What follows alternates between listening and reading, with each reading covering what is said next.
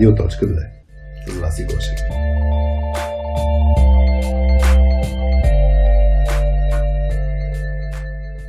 Здравейте, вие сте с Радио.2. Тук съм с Илян Станков, танк по прякор. Здрасти. Здрасти. Намираме се в Лаунчи, нашия нов дом за радиоточката. И днес ще си говорим на тема как да си по-добър ментор или както ти ме натисна да сложим заглавието 2 плюс 2 равно на 5. Mm-hmm. Ще видим после какво, какво си имал предвид под това. А, аз ще тръгна от това, не знам колко хора знаят откъде идва ментор, ама за мен готина история. Mm-hmm. Това, между другото, менториране беше абсолютно... Това всъщност аз не го знам. А, така.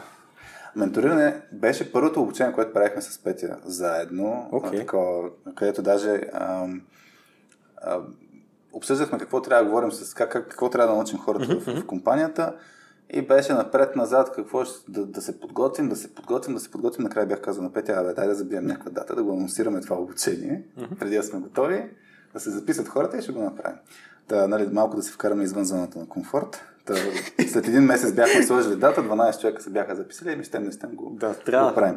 Та ментор, ментор идва от името. Ментор, човек, който е а, всъщност той е приятел на, на Одисей okay. от гръцките митове и легенди. Да, да. И Одисей, като трябва да ходи на, на войната в Троя, оставя сена си, Телемах, на него, на да. ментор. И работа на ментор е да го, а, да, да го, да възпита, го, възпита, да го отгледа. Да го отгледа. И всъщност даже, доколкото знам, примерно 17 век някакво френско, а, френска книга или, или нещо подобно има точно историите на, на, на Телемах, mm-hmm. По спомен беше. И оттам вече е възприето това мент, ментор като, като нарицателно за mm-hmm. този процес, който си говорим днес. Ето и ти да научиш нещо. Да. Иначе Митко Василев беше човек, който е познал силуета. Единствен. Трябва да се притесняваш, значи ако, ако в тъмното, ако в тъмното караш колело, Ами... И някой те види да знаеш, че е Митко. Аз бягам бързо, ако не е с колелото, мога и да тичам, така че нека дойдат повече, няма ме хванат. Аз ще подхвана от една интересна тема за мен. Да? Значи хората може да не те познават, ама ти си бил дълги години в IT индустрията. Е, прекарах няколко години там. години там. Обаче вече не се занимаваш с IT, вече mm-hmm. се занимаваш с това да си учител. Да. Що? Какво те влече там? Това е малко странен. Смисъл, не знам откъде да почна. Принципно винаги съм знал, че искам да преподавам. В смисъл, така да имам някакви знания, умения, които ги споделям, да получа другите хора. Мисля, това го помня още от детската градина а, когато примерно, математиката ми вървеше повече от на останалите деца и там говоря математика, аритметика, 2 плюс е равно на 5. Върви ти да.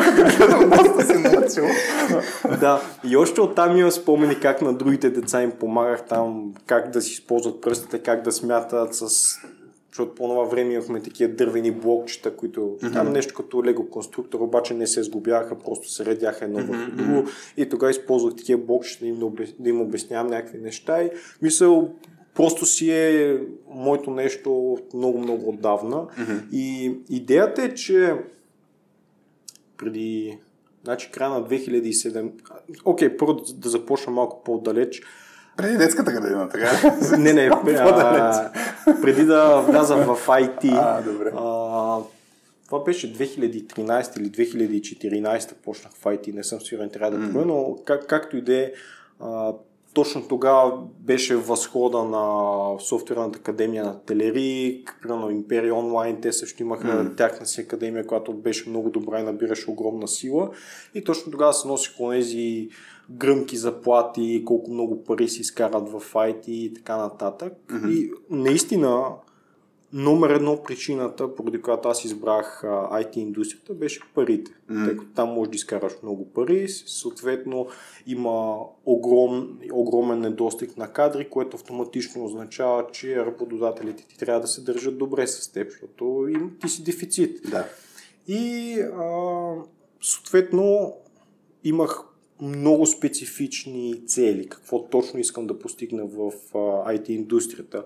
От гледна точка на мечта на заплата, как количество спестени пари, а, отговорности, титли и така нататък. Имах много специфични mm-hmm. цели. И края на 2017, когато всъщност а, напуснах IBM и отидох да работя в стартъп компания, това беше момента, в който можех да плясна с ръце и I've made it. Мисля, mm. това беше момента, в който вече си постигнах напълно всички цели, които имах. Всяка една от тях. И от края на 2017 до началото на 2020 бях в онзи процес, който вече го бях постигнал. В смисъл, mm-hmm. пак вече имах нови други цели, но това, което ме държеше в IT, това, което ми беше така горивото, движещата сила, то вече беше зад гърба. И така се развиха нещата, а, последната половин, не последната една година, когато бях на ръководна позиция и в смисъл на мен за, ми плащаха за да съм в ролята на ментор, да съм там, да помагам на хората, да ги бутам напред. Mm-hmm. После в детайли ще говоря за това нещо и то, то просто си озря и разбра, че окей, това е момента, в който е време да, окей, да приключа тази кариера, когато вече съм готов с нея и реално да направя това, което винаги съм знал, че е моето нещо. И имаше един момент, в който мисля, така дълго го отлагах, защото си казах, окей, сега да постигна още малко, mm-hmm. още малко, още малко, защото знаеш, когато имаш примерно повече титли или повече от нещо, което хората оценяват, те те взимат повече, повече на сериозно. Когато седнеш да говориш, думата ти тежи повече, мнението ти има по-голяма сила. И един конкретен човек с него, така си разговаряхме за какви са ми мечтите, какви са ми целите с преподаването и тя ме пита, окей, смисъл, колко още трябва да постигнеш при да предприемеш тази стъпка. Mm-hmm. Да. И мислех за това нещо и така се развиха така се развиха обстоятелствата, че дойде и момент, в който ли трябваше да си преглътна егото или да си прекъсна IT кариерата и да стана учител и ето сега съм учител. Не сега се преглътна. Значи какво Никога. Причината станеш учител, че не може да се преглътне сегото, така ли? И не трябва. Не, шегите на страна, винаги когато егото ми е поемало контрол над моето тяло и е взимало решения, винаги имало абсолютно катастрофални последствия в краткосрочен план, обаче в дългосрочен план, смисъл, когато погледна назад в годините, именно този момент, в който егото ми е взело някакво решение, а, това ме е отвело тук и сега, където всъщност искам и трябва да бъда. Добре. Аз сега, нали, ти в момента се занимаваш с това да преподаваш английски да. език. А, и, и ми направи впечатление, като гледах на сайта uh, iteachenglish.net. Има едно, една, един коментар от едно 11 годишно момче, Вики, което казва, нали, танк ме, аз сега ще го преведа от английски директно, танк ме, на, ме накара да заобичам английски, мрази го този предмет. Uh-huh. Обаче след два урока с, с да. него нали, го заобичах и в един урок играхме баскетбол и си говорихме английски и това най-якия учител mm-hmm. ever. Нали? Да. Това ми е интересно нали, с баскетбол. Мога ли да разкажеш малко за... Ами за, то, за, първо да, да кажа малко за Вики, той е на, на практика детето мечта. Смисъл, всеки родител би искал да има такова дете, поръче е изключително умен. Смисъл, не казвам, че е умен по стандарти на големите хора, но действително се е много над средното ниво за децата, които са на неговата възраст. Това е екстремно енергичен и борбен. Мисля, тренира много сериозно баскетбол с едва ли не амбициите да стане професионален играч. Майнкрафт го играе на ниво, на което вече има последователи, той записва видеа и какво ли не. Мисля, във всяко едно отношение доминира, включително и в училище е пълен отличник. Mm-hmm. Обаче идеята е там, че той мрази въпросния предмет и не иска, като трябва да учи някакви неща, защото родителите му го принуждават да го mm-hmm. направи. Смисъл, трябва. Mm-hmm. И сега принцип... си ти да. процеса. И аз много обичам такива деца, които а. са... мисля, те създават проблеми. Те има нещо, трябва да му влезеш. Има ли исторически нещо свързано с теб това или... А, припознаваш ли се по някакъв начин? Не, аз всъщност това наскоро си говорихме с... А, защото при няколко месеца възобнових контакти с роднини uh-huh. и те това си говореха, че аз всъщност съм бил много добро дете, никога от нищо не съм. Избил си като по-възрастен. да, после нещо се щупи. Но както идеята, идеята е просто лошите деца, защото там е, там е предизвикателството. Mm-hmm. Мисля, няма нищо Харесва интересно. ти да с такива енергични деца, които да. ти е трудно да, да... Точно така. Идеята е просто трябва да играеш неговата игра по неговите правила и там абсолютно да го доминираш това нещо. В смисъл, той е толкова по-слаб от теб, че няма какво. Mm-hmm. И просто ми е интересно с, с такива деца, които създават проблеми и mm-hmm. реално ги имаш предизвикателство. Както и да, е, да не се повтарям, почнахме с него първи един час, който уж ни беше пробния и си говорихме за компютърни игри. И той ми разказваше какво играе, как играе, Майнкрафт, това, друго, трето. И беше супер надъхан. И запали се, имахме си уроците, които ни бяха онлайн, тъй като се намирахме физически в различни градове. Така, така, всичко си минава, говорим си малко за игри, аз си планирам уроците, така че примерно да учим някакви думички, които са му полезни в игрите или цели mm-hmm. така, граматически структури, които са му полезни в игрите и той много се радва, много енергичен, защото в смисъл няма как детето да не се радва, когато ти си заинтересован в нещата, които той се интересува. Тоест тук си фанал това, което е момента много важно, да, че фанал си това, което него вълнува. Да, именно. Това е една от тайните съставки, на него трябва му интересно. И... Защото да. всички искат да са в позицията, в която са умни и споделят знания по някакъв начин. Mm-hmm. Мисля, хвани едно дете да те научи на нещо, което то знае. Mm-hmm. Мисля, примерно, а, окей, ще стигнем до това с Майнкрафт, след малко ще дам този пример. Да, и дойде момент, в който не сме се виждали вече от няколко месеца и тъй като аз си бях на село тогава и той принуди майка му да го докара а, до моето село да се видим, а който ти е примерно час и половина, това е 50 км от София. Да. И идва там, а, разхождаме се малко и селото да си поговорим, така, така, така и виждаме един баскетболен кош. Mm-hmm. И защото знам, че той е баскетболист и продължих, окей, искаш и да вземем една топка да ходим да си играем. Той се надъха супер много.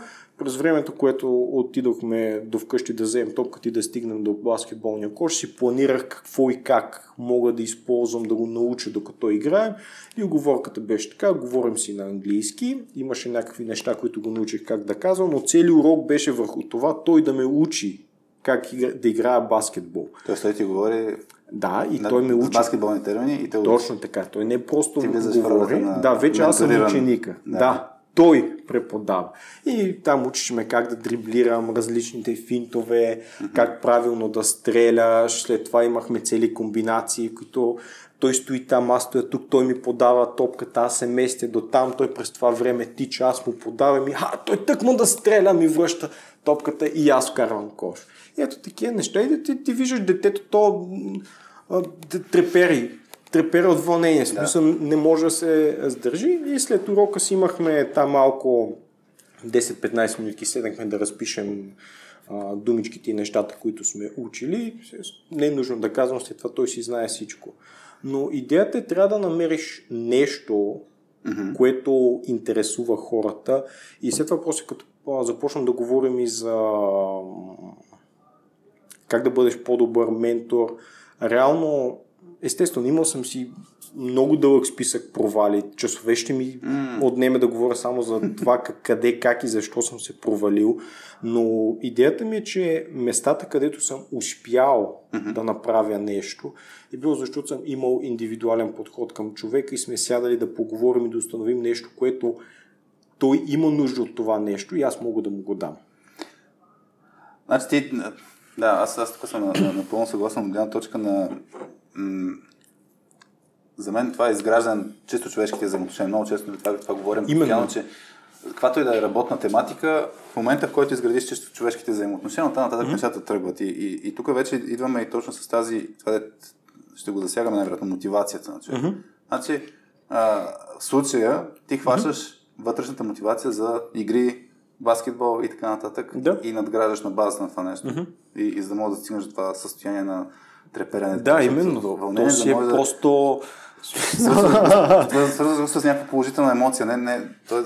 доколкото разбирам, това, това е нещо, което гониш. Така ли? Тоест, ако в процеса на учене човек да му е хубаво. Не, не, или, или да. не винаги. А, така, това е много... Първо трябва да кажа няколко неща, за да, така, да to set up the environment. А, лично аз мятам, може да греша. Сигурно да но... Да, да, винаги има този вариант.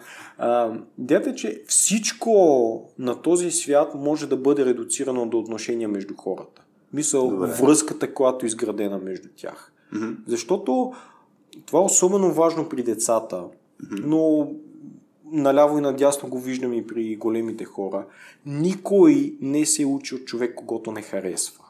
Мисъл, hmm. няма Аз имам как... такъв въпрос, имам такъв въпрос, нали? Какво правиш, да? ако ти не харесваш някой, който трябва да научиш? Това също ми е... Това ще го засегне, но да, Тоест това, което ти казваш. Oh, това, което така, казваш, им, имам. Да, да, но, но за, аз ще те прекъсвам.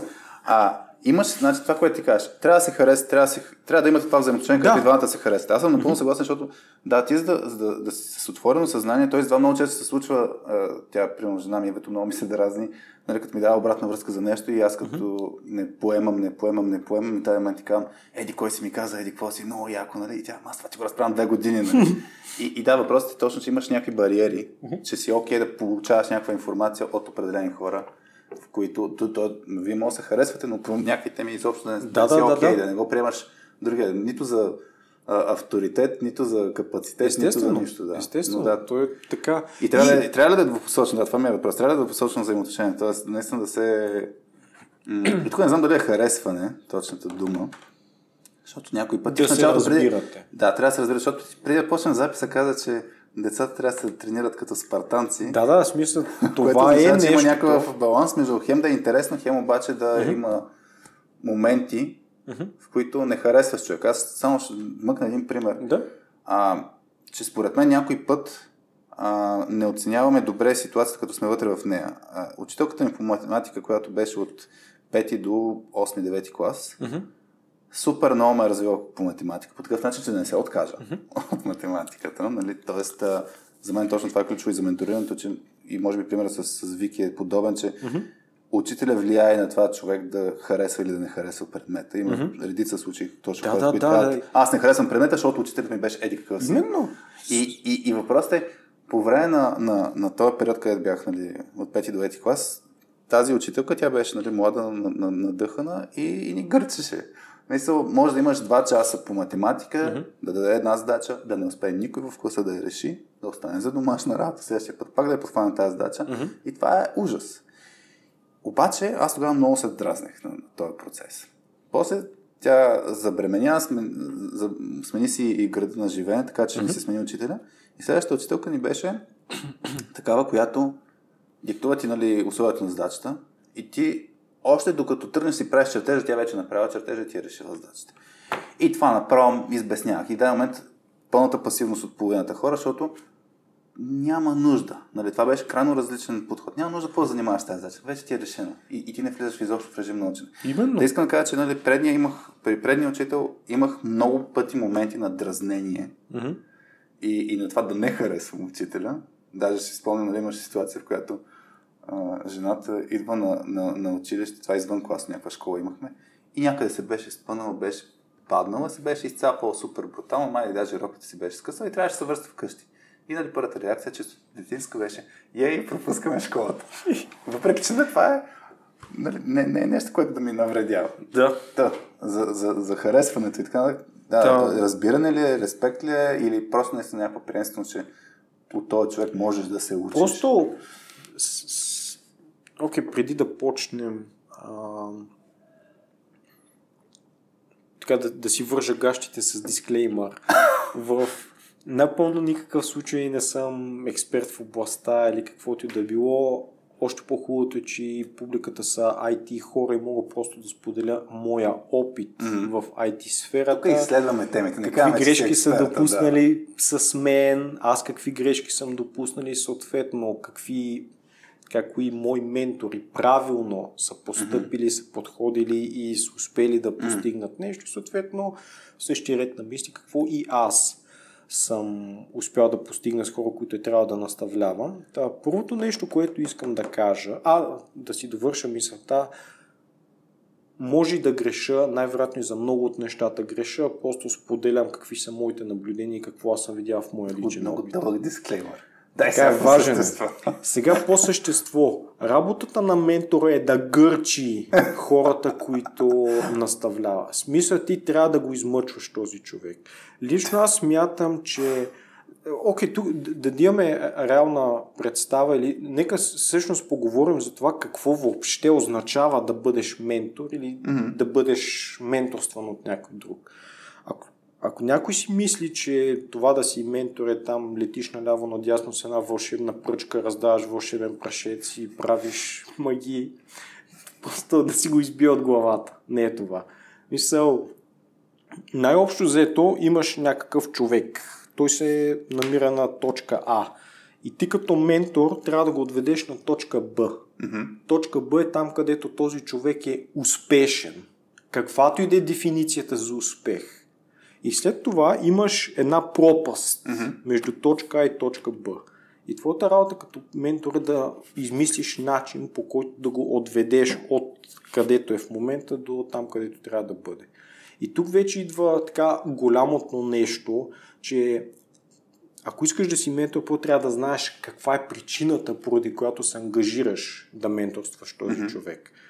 Искаш да му подобриш живота, искаш да му подобриш кариерата, искаш да го научиш на нещо, какво ти да е било. Но първо трябва да знаеш каква е крайната цел, mm-hmm. която искаш да постигнеш. Добре. След като знаеш каква е крайната цел, извинявам се, ох, сядаш да помислиш каква е отправната точка. И след като вече имаш ясно дефинирани точка А и точка Б, т.е. откъде тръгваме и къде искаме да стигнем, mm-hmm. тогава вече можеш да седнеш да мислиш как, по какъв начин, откъде да се мине, да идентифицираш някакви проблеми, които mm-hmm. могат да спънат проекта и така нататък и така нататък. Но първо тези двете неща трябва да са точка кристално ясни. Точка А и точка Б. А тук аз да вмъкна, скоро имахме едно обучение с, а, а, в, в една компания, където хората бяха на роли на кариер адвайзери, което mm-hmm. се доближава много до, до това да са ментори.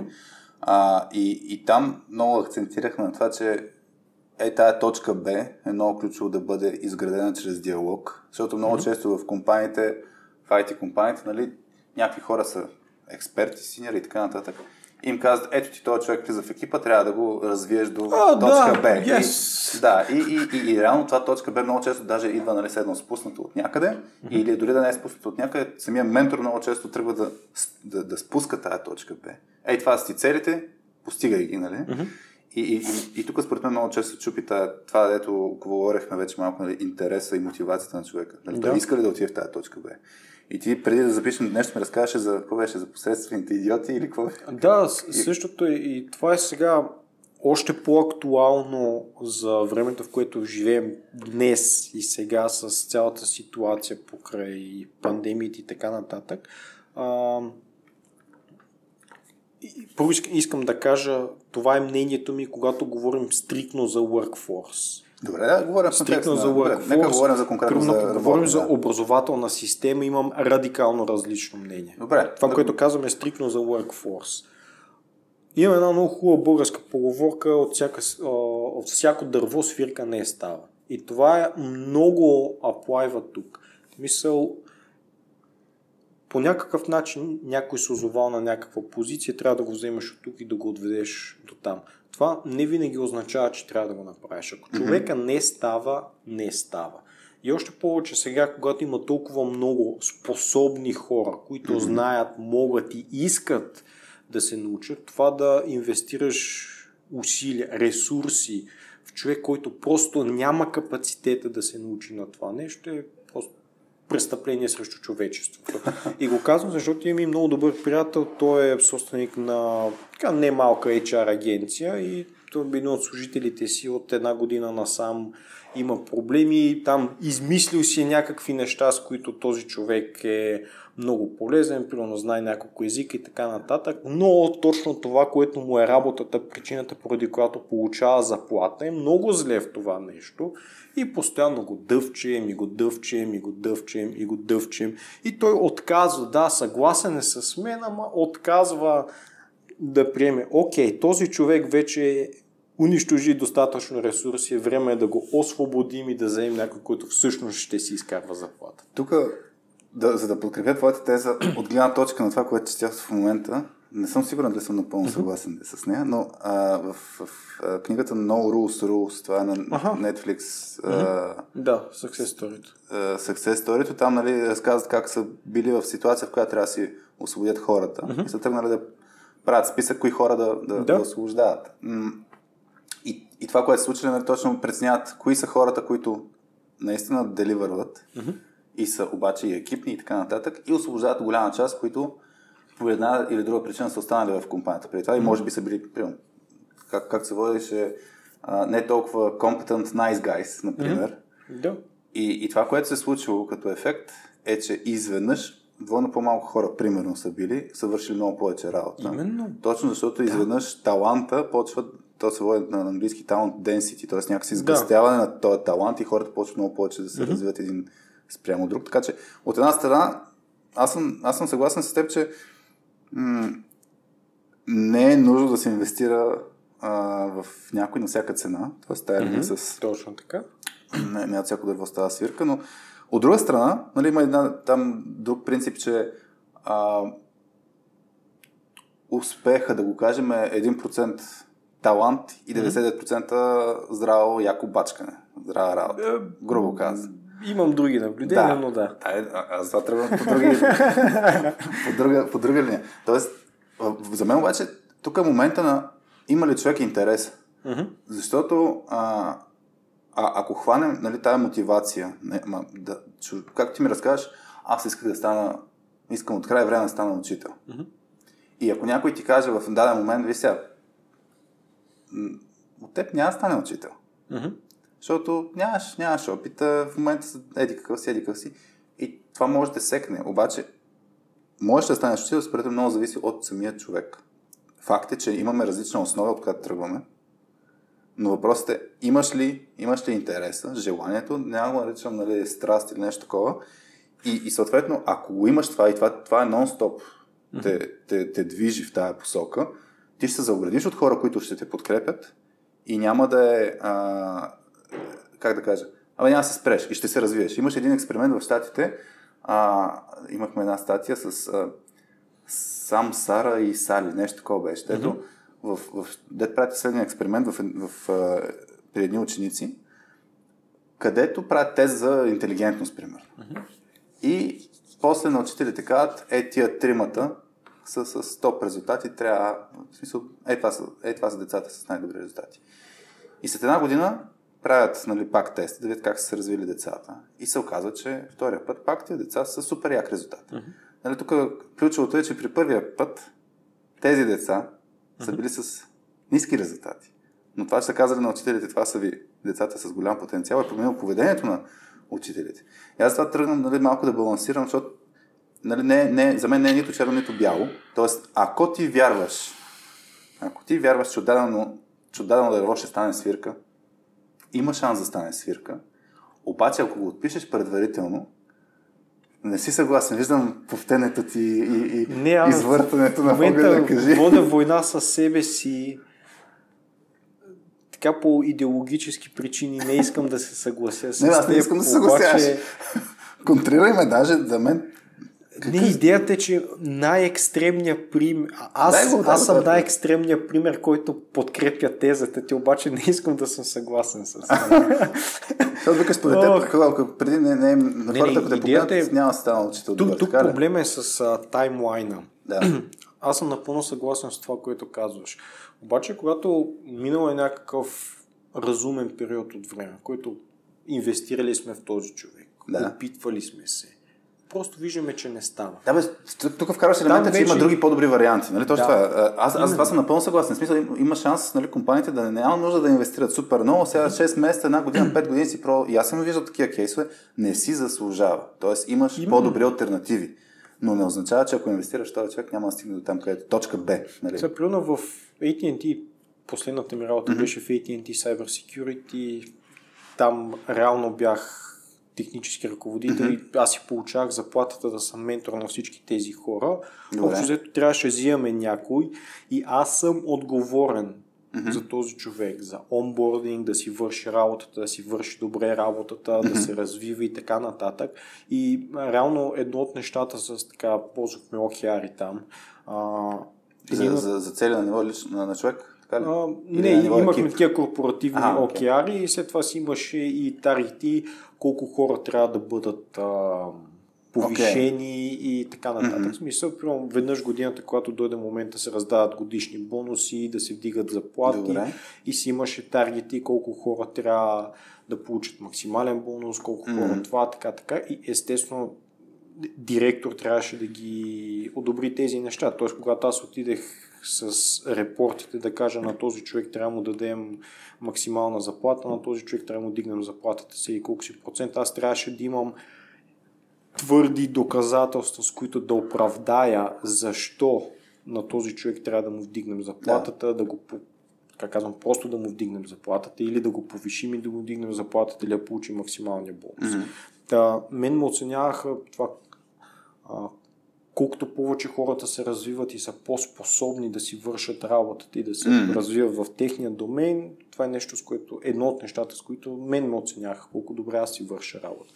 Именно там го видях с това, че някои хора просто стават, други хора просто не стават. И примерно имахме двама души, от дойде момента, в който вече не бяхме, а, само да кажа, стар, а, беше Cyber Security стартъп компания, Alien Vault се казваше. Mm-hmm. Дойде един момент, голяма лоша корпорация ни купи. И AT&T, това беше AT&T, да. И точно това беше вълшебния момент, в който просто те не ни купиха за да ни интегрират в съществуващ ага. бизнес, те ни купиха за да влязат в бизнеса на киберсигурност ага. и просто способните хора буквално ги дигнах и ги хвърлиха по 2-3 етажа нагоре ага. и така и аз с а, диплома за средно образование от методологията в Перник се озовах на такава позиция. Така както и да е, там имахме а, огромен бюджет за стажанти. Да. И се дойде момента, вземе хора от университетите, и а, ние ги обучаваме да станат нещо. И, и я те питам, аз ще фан с това с, mm-hmm. нали, пак по темата дали от всеки става нещо. Явно сте имали хубав плейграунд mm-hmm. да, да, ти да си да. играеш с стъжанти. Точно така. Кое е нещо, което а, те е карало да кажеш, окей, този човек ще продължим да работим с него, ще продължим да, се, mm-hmm. да, да инвестираме, обаче още, въпреки че той не деливърва това, което се очаква от него. Кога ще си кажеш, продължаваме? Няма ли така ситуация? Не, има, опитвам се да го филтрирам. А...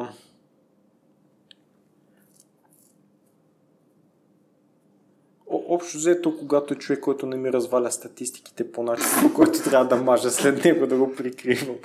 Но шегите на страна, много е важно и, нали ти казах, всичко може да се редуцира до отношения между хората. Mm-hmm. И примерно, когато някой е се държи много добре с останалите, е така приятен човек и не създава проблеми, сме склонни да правим компромиси, тъй като самия продукт, който беше като стартъп компания, беше чудовищно сложен. Mm-hmm. Аз на шега го казвам, но не се шегувам. Всички там, една нормална компания трябваше да има цял IT отдел да поддържа такъв продукт, като всеки отделен екип ще, да е специ, да така, са специалисти в някакъв mm. домейн на продукта, но ние там всички знаехме всичко и го можехме много добре. И след това, когато вече трябваше да мине в как корпоративния начин от стартъп култура към корпорация, а, за мен беше сравнително много лесно някой да го направя така, добър в определен аспект на продукта. Има там някакви повърхностни познания как работят други части, но е специалист в нещо. И по този начин не искам да го казвам така, но може да им чери пиквам кейсове. Примерно знам еди кой си е специалист по когато има проблеми с базата данни. Този е много добър по проблеми с мрежата. Този е много добър, когато имаме проблеми с интеграцията, примерно в Azure или в AWS или в VMware или в каквото и да било. И аз имах тази свобода да специализирам хората mm-hmm. и реално, когато беше оригиналният проект да измислим как от стартъп начин на работа можем да се впишем в корпорацията, когато измислим така наречения подпроект. Това беше ключовото нещо, че ще измислим кариерни стълбици. И всяка mm-hmm. кариерна стълбица беше посредствено зависима, а, не посредствено зависима, всяка кариерна стълбица беше изцяло построена върху идеята, че ти ще станеш експерт или много добър специалист в някаква тясна област. Примерно ти ще си човека за VMware, ти ще си човека за Azure, ти ще си човека за кастомизации и така нататък. И т.е. тук пак сте фанали нали, тази метафора, хвана с точка А, точка Б, видял си кой mm-hmm. какво горе-долу добре се справя и като да. няма смисъл го буташ във всичките неща, е тук така, точка Б. Така, прекъсвам те. А, така. В MTL, така, първо искам да кажа а, няколко неща за MTL. Това е единственото място, на което срещнах адекватен HR. В смисъл, там много добре беше построено отвътре с заплати, бонуси, кариерно развитие и така нататък. Смисъл, наистина беше state of the art. Много добре. Също така а, в МТО там ме научиха как да работя. В смисъл колегиалност, работна култура, да не слаквам и mm-hmm. И едно нещо, което много ме дразнеше там и го, го, го, така го използвам как, чак как да го кажа. Не, не мога. Не, на английски толкова, толкова, да. Не, не, просто това ми е. Толкова съм. А, така, толкова се паля на тази тема. Окей, ще дам примера, не, не мога да, да го артикулирам. А, пак трябваше да работим в технически отдел, трябваше да работим страшно много mm-hmm. и различни неща и се очакваше да си много добър във всяко едно от тях. Когато ставаше въпрос за проблеми с покритие, mm-hmm. значи вземи, които и да е пет други човека взети заедно, не можеха да се сравняват с мен. Mm-hmm. Мисъл, просто покритите го доминирах. Легенди Добре. се носеха за моите умения там. В същия момент това да ми дадат да работя покритие беше едва ли не награда. В смисъл аз трябва да си заслужа да ме пуснат да работя на покритие. И това беше причината, нещото, което използвах, когато дойде момент аз да оркестрирам такива неща. Виждаш кой е добър в нещо, естествено, държиш го в някакъв диапазон, да има представа mm-hmm. как работят и другите части на продукта, за да има цялостна картина, вие как отделните mm-hmm. компоненти работят заедно. Но, когато някой разбира базите данни, пускаш го предимно да работи бази данни. Когато някой много ги така чатка, мрежите и разбира какво, как и къде се случва и как mm. тя някъде безобидна настройка може да създава еди какви си проблеми, пускаш го да работи това. Та, това е един, един от така, правилните или приемливите отговори на въпроса, който ми зададе когато а, средата го позволява, виждаш кой е добър в нещо, комуникираш дали той иска да се развива в тази насока. Ако да, сядате, вече имате точка А, там където се намира mm-hmm. той, имате точка Б, там където иска да стигне и вече само трябва да измислите как да го отведеш до там. Тук аз сещам за пример. Нали, то пак е свързан с това човек какво, как, какво може, какво иска. А, и, и примерно Васи, като се включи в точката, mm-hmm. тя, тя се включи с желание да, да помага с, с маркетинг и комуникация. Mm-hmm. Като тя с маркетинг имаше опит нула, реално. Обаче имаше желание. И ние точно това, което пък води нашата, нашата идеология по отношение на развитие на хора, много е важно какво ти е интересно. Защото е това да го говорихме. Ако, ако нещо те бута отвътре, няма, няма нужда от външен фактор, да и можеш да, както ти кажеш, средата позволява да, да си играеш тази посока, ми пусни го човек. Mm-hmm. Мисъл, важно е после да деливърне, разбира се, а, но... въпросът е нещо като те бута, това, това, ще, това ще е супер. А, че аз тук имам някакви записани въпроси. А, аз, аз ще разкажа първо една история. Mm-hmm. Те питам, ти какво мислиш по, по това? В Значи, аз имам двама братя, по-големи от мен, и единия а, беше супер добър в състезателно програмиране, т.е. с 4 години почти по-голям от мен. и ходеше на международни олимпиади от малък, медали печелеше, което, нали, т.е. нивото му на, на, на умение и на познание беше много високо. И той, когато беше 8 клас, аз бях, а, или 9, примерно, аз бях 5. Uh-huh. И идеята беше, той тръгна да ми помага да, да свичвам от математика към информатика, да, да, да, да си сменя начина на мислене от точно аритметичното към алгоритмичното. Да. И така се случиха нещата, че той ме отказа. Тоест, следващите три години, следващите три години аз изобщо не се занимавах с, с, с, с информатика, защото процесът ни беше такъв, може би нали, има някакви натрупвания от гледна точка на чисто братски взаимоотношения, но като тръгваше да ми обяснява нещо, и аз като не го схващах, той супер много се изнервяше. Е, именно. И, и, и обаче все пак от моето дърво стана някаква информатическа свирка, а, но, но трябваше да, трябваше да се смени, първо трябваше да мине време и трябваше да се сменя кой кой ще ме учи. Точно и, това и, и просто да, какво правиш така, че да не угасиш пламъка на човека? Така, много ти благодаря за този въпрос. По един изключително елегантен начин ми подаде топката за нещо, което исках да говоря. Mm. А, така тук очаквам, че и ти имаш mm-hmm. много знания и опит, така че ще оценя, ако можеш да се включиш mm-hmm. да дадеш повече примери и обяснения. А, когато коментирахме за точка А и точка Б и че има пропаст между тях и по някакъв начин трябва да отбедеш от да. тук до там, има много различни неща, които могат да стоят между двете. И двата най-елементарни, дори тривиални случая са ако първо липсват знания. Просто да. сядаш и го учиш този човек. Втория най-елементарен вариант е когато липсват умения. Така.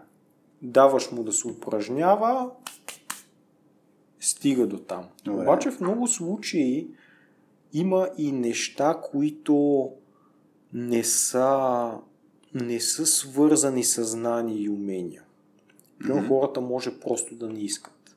Хората може просто да не го схващат. Мисля, той има знанията, има уменията, обаче не вижда смисъл да го направи. Добре. Има и много други такива дребни неща, които до безкрай могат да се профилират. Mm-hmm. Но това е, когато искаш да научиш някой на нещо, трябва да знаеш какво точно дели точка А и точка Б. И тогава, тук, тук мога да дам директен, директна референция с това как се правят уроци, мисля самия лесен план, който си планираш. Разкажи. Първо започваш с objectives, т.е. какви са целите. Добре. В края на урока ученика ще може да Mm-hmm. Он дефинира еди какво си, ще може правилно да използва еди какво си, ще може да ми обясни това, ще може да ми обясни онова. Мисля, използваш конкретни думички, които индикират, че по някакъв начин ще можеш да измериш. Да, тук да, да сложа един акцент, точно да? ние, това, което много често, като хванем термините на OKRs, точка Б трябва да е точно това крайно състояние. Нали? Да, Тоест, крайно състояние. Стейт да е, а не, а не примерно ще ще се учим да прави еди какво. Не, ти няма ще как може, да го измериш. Нали, да, това е. той ще може и съответно ти ще можеш да го измериш по някакъв да. начин. След това, след като си направил objectives, започваш с, продължаваш с assumptions. Нещата, които ти приемаш за даденост. Аз очаквам, че той ще знае, ще може, не ще знае, грешна дума, лоша дума. той ще може, не, той може да това. Тази точка ли ти е? Assumption какво, да, да. какво му е текущото? Точно така. Какво му е текущото състояние? Някаква assumptions. Да. След това имаш anticipated problems. Добре. Какви проблеми очакваш? Подводни камъни някакви. Да, примерно той може да няма, той, той, не може да, той може да не знае това, е подзнание, прит не може да обясни каква е разликата Добре. между това и това, или пък той не може правилно да използва това и това, или пък той има много добри познания или какво си ще може да е някакъв пример, независимо дали от IT контекста или от сега в контекста на английски язик, просто пример за какво, какво за такъв objective, assumptions и а, а, такива очаквани проблеми, които могат да се това нещо за да го кажа, първо трябва да започна с, както ти споменах, аз мятам, че микроменеджмент е светия грал. Смисъл, микроменеджмент е тайната съставка на супата с тайна съставка. И конкретно от uh, AT&T, когато бях, тъй като там мога да, да дам повече примери, които са релевантни в контекста на IT, uh-huh различни хора бяха на различни нива. Примерно, да. имахме хора, които 15 години е бил в Oracle програмисти. То не е NetSuite или някои тия глупости, е кодил самата база данни. Имахме хора, които са били DevOps в Google, в McAfee, в смисъл McAfee. Mm-hmm. Имаше всякакви други хора, примерно един човек, с който станахме много добри приятели с него, извън офиса. Той повече от 10 години е бил one man army на някакъв зловещо сложен проект. Mm-hmm. И конкретно с него.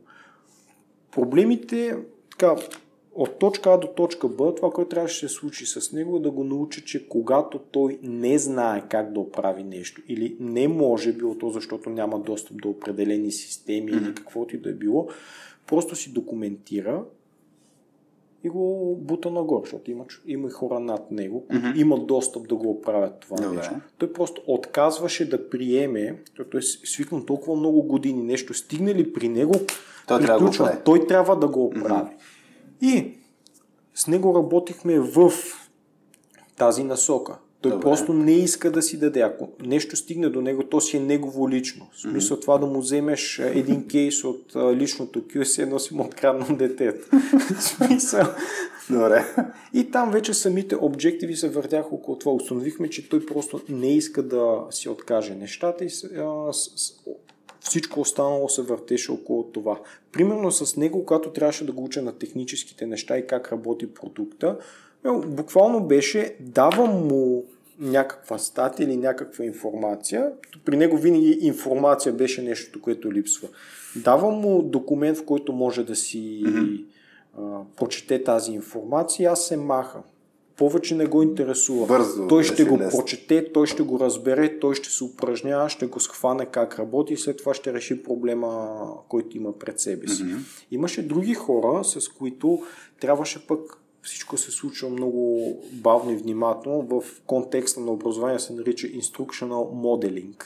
Тоест, примерно, започваме танк, знаеш ли как да направим еди какво си? Mm-hmm. И аз казвам, и не знае, дай заедно да го уточним и буквално подхода ми беше let me google that for you. Mm-hmm. Нека отворим един нов подпозорец, как би направил еди какво си. Не знам. И първо така лекичко го подбутвам той да структурира някакъв въпрос. А, чудесно, дай да потърсим това. И намираме информация и сега имаме инструкции, 12 конкретни стъпки. Какво ще направим тук? Окей, първата стъпка казва еди какво си. Ти как го разбираш това нещо? Еди как си, супер. Да, тук е, пак казвам, всичко опира до хората в какво им е началното положение. А, примерно, че аз така не ти давам някакъв достатъчно конкретен пример, че да съм доволен от отговора си. Окей, okay, не, не, да. нека, нека, си, нека си перефразирам това, което казах до момента. А, микроменеджмента го комбинирах с така наречените Smart Goals. Да. Всяко едно нещо, което можех да следя, го следях. Кой колко време си прекарва на такива разговорите с клиенти, които трябва да прави mm-hmm. нещо, кой колко сесии има, кой как си документира работата, кой колко работа върши. Там имаше определени начини, по които можеш да се абюзва системата и прямо да си надуваш статистиките, т.е. Mm-hmm. да изглеждаш много по-добро, отколкото всъщност си и колко се абюзват нещата и така нататък и така нататък. И аз всеки ден знаех кой как се държи и какво прави и къде изостава. И съответно, особено в началото с а, нови колеги, първия половин час от неговия ден, сядахме заедно, аз го държа за ръчичка и минаваме прямо през нещата, които трябва да направи през деня, какво не му е ясно и съответно аз помня и си водя записки. Окей, този човек не разбира това, значи той човек му куцат а, а, базите данни, Окей, значи ще минем някакво обучение, съответно човек, който е бил в Oracle, правеше напълно феноменално обучение по бази данни. А те ще дам половин час да прекараш с той Ижи се казваше. Прекараш половин час с Ижи да ти обясни някакви базови неща или про нещо, което аз не мога да обясня с базите данни или така нататък, но пак тук идваше момента, че знаех точно какво липсва на даден човек и във всеки един момент можех да го ангажирам с да му дам някаква конкретна цел, която да му mm. оправи този пропуск и тук вече идва и момента с смарт головете, те се постираха конкретно за деня и до една седмица напред. Тоест, О, какви са ни... Голова на много ниско ниво. Добре. Да, какви са ни цели? Аз, аз ще се вмъкна тук няколко акцента ми се иска да извлека. Да. А, първо ще фана този момент, дет каза сега, 30 минути с Иджи, ще ти оправят нещата. А, аз, аз съм виждал супер много пъти ситуация, в която а, първо ментор се... Хар, извинявай, че те прекъсвам. Да. Друго нещо, което е важно, повечето хора имаха бакалавър компютърни науки mm. или нещо подобно и някаква магистратура или киберсигурност, mm. мрежи или нещо подобно. Така че тръгвахме от положението, в което малко или много вече имаха солидни познания по програмиране инфраструктура, като бакалавър да. компютърни науки от всичко по-малко. И след това имаш и някаква профилактика, така, не някаква профилактика, а нещо профилирано. Да. Така че там и момента не бяха на хора, които са напълно невежи да трябва от нулата да, да ги учиш. Да, то, то въпросът е това с нулата е, в крайна сметка, първо трябва това, което ти кажеш, да разбереш коя е точка аз. Тук няколко акцента просто да, mm-hmm. да, да сложа. Ако да. човек е влезе в тази роля на ментор, ай ще тръгна от това да сега го кажеш. Първо, има супер много ситуации, в които хората не знаят човека откъде тръгва, коя е точка mm-hmm. А. А, има супер много ситуации, в които, а, примерно, някой ти влиза в екипа и ти не си запознат с този човек. Някой mm-hmm. ти прати някакво си ви казал ти нещо, но ти не си запознат с този човек. Не, не си отделил време да си говориш с него. Така че, нали, mm-hmm. за мен първия, първото нещо, което трябва да случи, това, което ти си го правил, нали, ежедневно по някакъв начин си говорите, ама ти трябва да се запознаеш с този човек. Какво е? Защото mm-hmm. мен ми се е случило, аз имам съмшана, човека има основа IT и се оказва, че този човек няма, няма IT основа. Да. И, и, и, и, това е, значи, първото нещо. Тоест, трябва по някакъв начин да се опознае. Те, даже за мен тук е много важен акцент да посочна.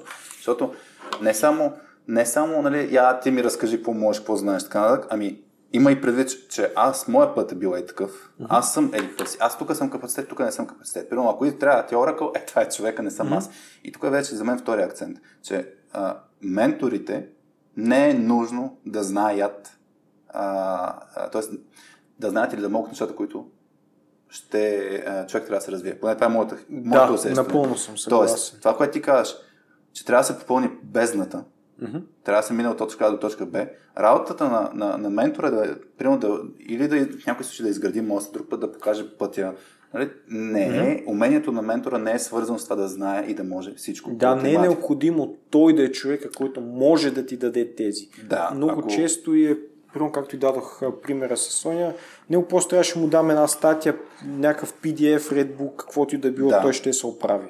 От Точно така. А, и, и, и тук нали, има и, и други момент, малко да ти контролирам това с микроменеджмента, mm-hmm. защото за мен индивидуалният подход е много важен. Тоест, mm-hmm. това, което ми кажеш с този Redbook, нали, ти тази статия оправи се, ти не си го следял прочел ли е, практикувал ли е така, защото знаеш, че той може да се оправи сам. Тоест не си, mm-hmm. не си му държал ръката в този етап. Да.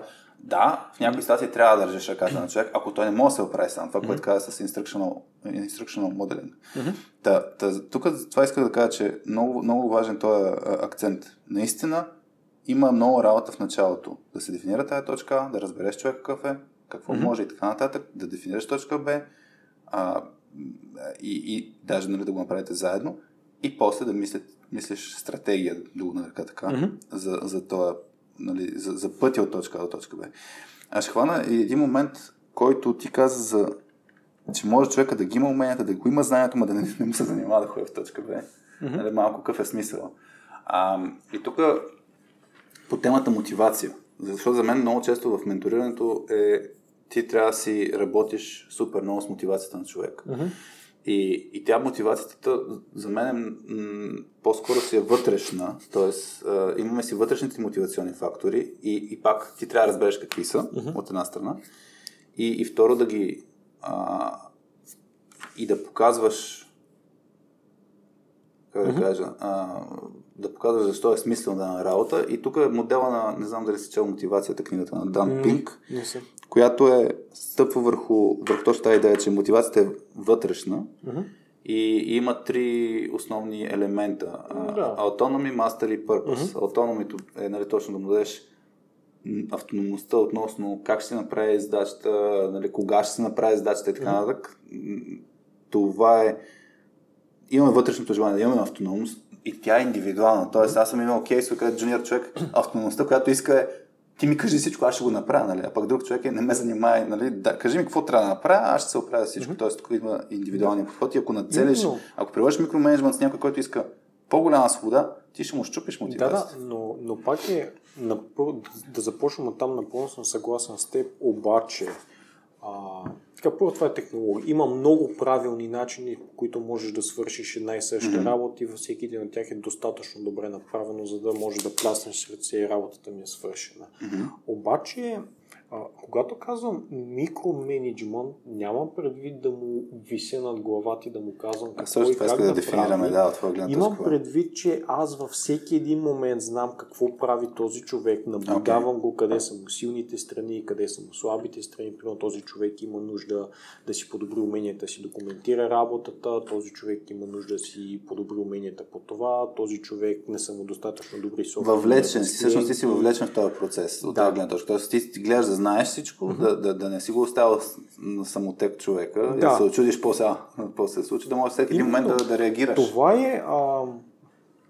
За теб това е микроменеджмент. Сега трябва да... В този контекст. Точно, точно така, като вече има и хора, които ги следиш по-малко и им, и им имаш доверие, но пак ги следиш от гледна точка на колкото да не сбъркат нещо. Примерно, а,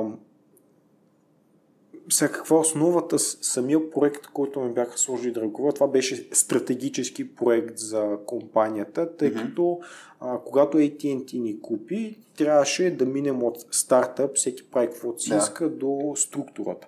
Обаче уловката беше там, че AT&T има 2 милиона клиенти, които са точно нашия sweet spot. Mm-hmm. И трябваше да се направи по такъв начин, че да може да се скалира, защото след това вече селса щяха да получат 2 милиона лидове, на които да ти така, е, пичо, вие вече използвате тези наши продукти, искате ли да си купите и ето това. И беше много важно да се направи добре и да работи, за да може да се скалира, подскалира, си пред нямаме още 15 човека, нямаме още 15 човека и всичко да е под да. някакъв момент, в който може достатъчно лесно и ефективно да се следи и просто да работи добре. Да, основна причина, поради която аз толкова изкъсо ги следях, че на мен наистина ми пукаше да ги развият тези хора, да си стигнат потенциала и да, mm.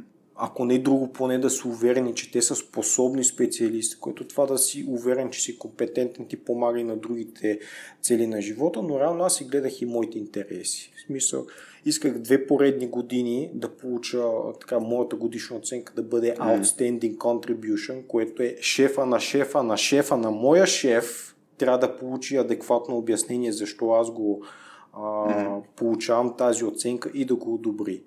Да, ако аз следях всички хора и проактивно виждах, че нещо започва да става проблем и преди да е станало проблем съм го бутнал напред да се реши, това надуваше статистиките и на целия екип, това ме издигаше и мен в очите на хората, които след това ще ми дадат и по-добра кариера и всичко. И защо го казвам цялото това нещо? Много хора, а про нас отивах един-два часа преди всички останали, гледах им каква работа имат в кютата, какви сре, колко срещи mm. имат скеджурнати с клиенти, каква работа трябва да свършат на там. Още дето им гледах беклога и какво имат да направят днес.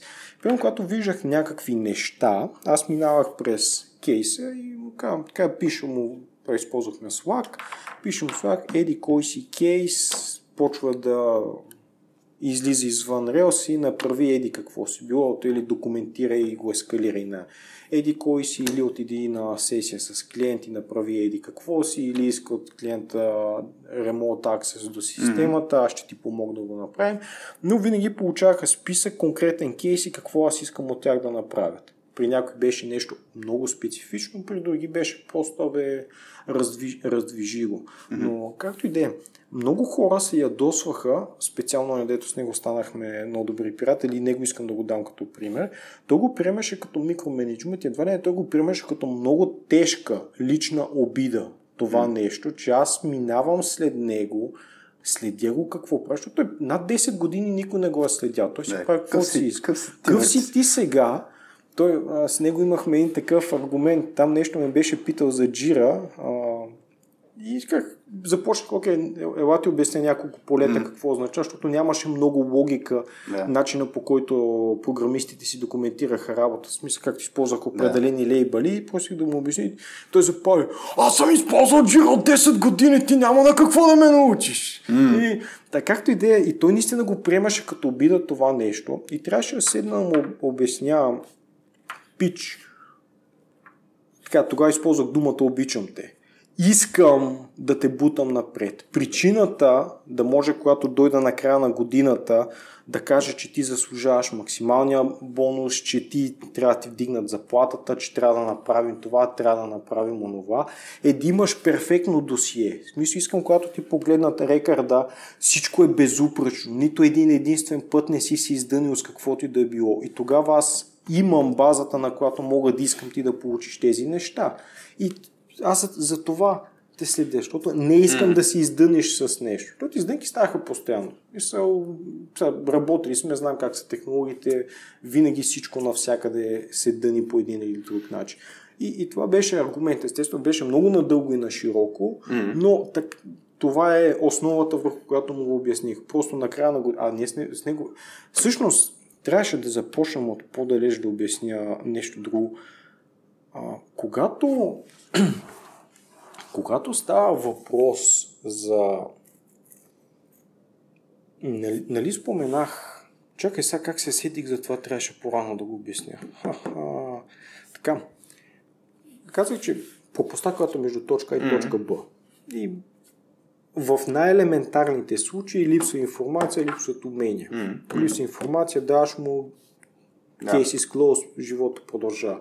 Ако липсваш, липсват умения, по някакъв начин създаваш средата, в която този човек може да се упражнява, вече има уменията да case is closed. Много често обаче хората просто не искат, или той напълно разбира каква е ползата, обаче не смята, че си заслужава усилието от негова страна и така нататък.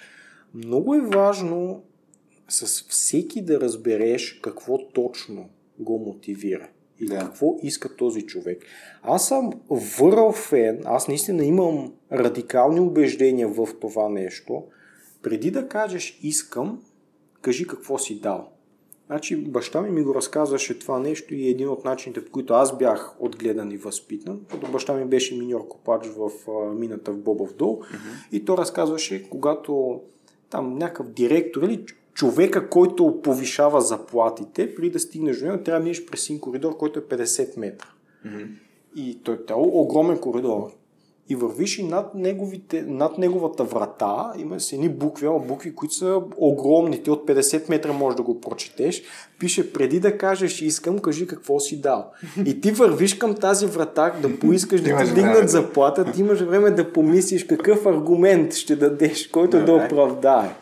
И а, нещото, което наистина работеше там, когато бях в AT&T и успеха, който имах с хората, беше да се да поговорим. Окей, какво искаш от мен? Какво аз мога да направя, за да да живота ти да е по-малко труден или да се чувстваш по-добре на работа?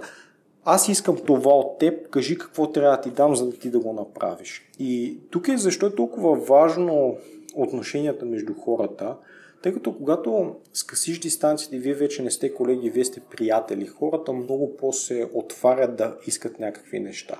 Мога да дам конкретни примери тук. Един колега, а, тъй като работеше в US а, Business Hours и смяната му приключваше в 12.30 вечерта. Mm-hmm. Обаче той живееше извън града, което е няколко 40 км извън града, но последния влак е в 10.30. И той няма автомобил, няма книжка и караше с колело. Oh. Което, в смисъл за мен, 100 км излязъл съм да се разтъпча малко, той да кара 40, окей. Мисля, това не означава нищо. Но, видя го, че го прави това нещо и реших, окей, искаш ли да направим така, ще започваш работа 2 часа по-рано и съответно на тези смяната ти ще ти свършва 30 минути mm. преди влак. Отидох при моя шеф да... А, с шефа ми играехме доброто и лошото ченге, защото и на двамата не идваше отвътре. Така и той беше много стриктен. И пита го така и така, може ли колегата Хикс, mm-hmm. да го наречем Куки, Куки да започва 2 часа по-рано за това. Той не. На нас ни трябва на тази смяна. В трудовия му договор пише mm-hmm. тези часове. Той приел, подписал се, не може. Казах, окей, моят шеф каза не, обаче това, което аз мога да направя за теб, ти започваш да идваш по-рано, аз ще ти изпратя имейл, който е само между мен и теб. Ако някой те пита, казваш танк каза така и му показваш този имейл. Окей. И човека беше много доволен. Идваше си, си това му... рискувал и си, да. си спазил това, което си ти казал отгоре. Така, така, аз много добре знаех, че няма да има напълно никакви последствия за мен, каквото и да се обърка, но в неговите очи беше, пише му в трудовия договор, моят mm. шеф е казал, не, аз си слагам главата в турбата заради него. Така, преди да дам други примери, много е важно, когато така, не се чувствам удобно го кажа по този начин, защото звучи брутално, трябва да си напълно безкруполен. В смисъл, никога не давай нещо, което няма да си вземеш, ако не получиш резултатите, които искаш. Примерно с него, когато уточнихме, че аз мога да направя така и да му разреша mm-hmm. да идва по-рано, за да си хваща влака, уточних и аз какво очаквам в замяна, какви са mm-hmm. резултатите, които той трябва да дава и ти беше да окей okay да, да му спреш това нещо, ако така, не се справя. Така. Два месеца той не се справяше никакъв прогрес, дори в един момент се влушиха нещата. Mm-hmm. Дойде момента, в който ми преля чашата. Имахме последния един месец, в който трябваше да се случват окей, okay, или започваш да даваш тези резултати или ти го махаме това и се връщаш на mm-hmm. старата смяна, като съответно с него проблемите бяха, че беше екстремно комуникативен и това, че постоянно говори с другите хора, не само, че сваляше продуктивността на целия екип, а дори изнервяше хората. Mm-hmm. Просто тук никой не ти е приятел и конкретното нещо, с което имахме проблеми при него, беше когато видиш, че някой не е на кев, ти не разговаряш с този човек. Мисля, забранено ти е. Виждаш, че някой не му е ден, ти нямаш позволението да разговаряш с него. И другото при него проблема беше с документирането на работата. Тъй като имах редица обучения, в които а, иска хората си документират работата по определен начин, за да на мен да ми е много лесно след това да минавам, да видя кой какво е направил. И отделно, когато се ескалират а, кейсовете, останалите хора, които сега взима и продължава работа по него, е максимално лесно да разбере какво е състояние е била системата, какво е направено да я доведат до състоянието, в което е в момента и какво се очаква да се направи от така от escalation инженера.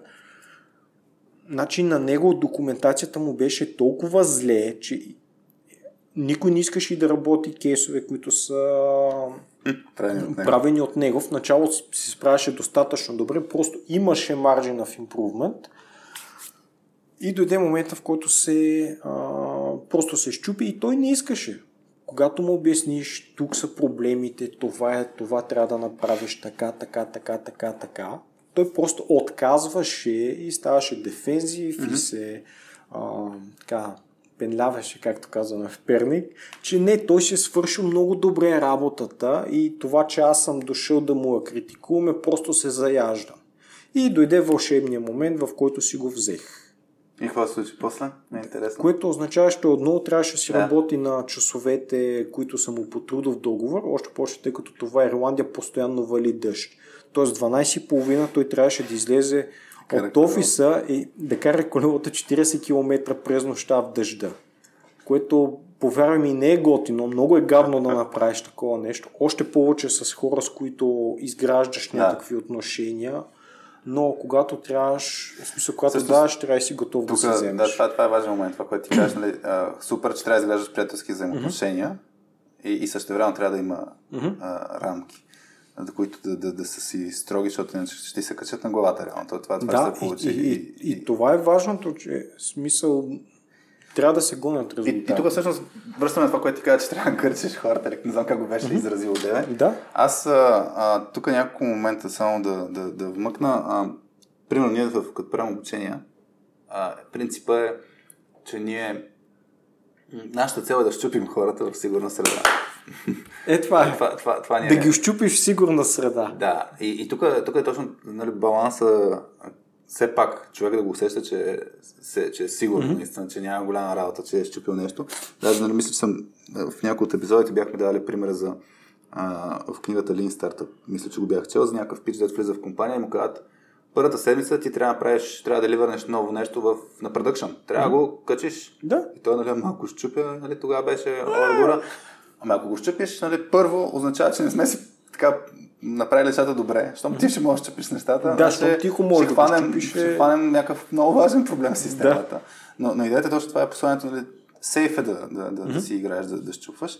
Нали, наша отговорност в случая. А, тук ще хвана и момента с, с, с, с комуникацията между хората. Нали? Това, което много е... Първо ще хвана, например, този синьор човек. Ижи ли каза, че беше да. с, с, с хора mm-hmm. Нали, като, ти като го следиш всеки, всеки ден, той като го усещал като а, микроменеджмент, а, тук за мен много често се пропуска хората да се разберат предварително как ще си комуникират. Mm-hmm. Тоест, примерно, че е съвсем очаквано ти да правиш това нещо, за да, да не го приеме като нещо нали, екстраординарно, т.е. предварително. И то точно това е, че всеки тръгва с някакви асъмпшени, на базата, нали, както ти кажа, 10 години никой не го е занимавал mm-hmm. и изнъж има промяна.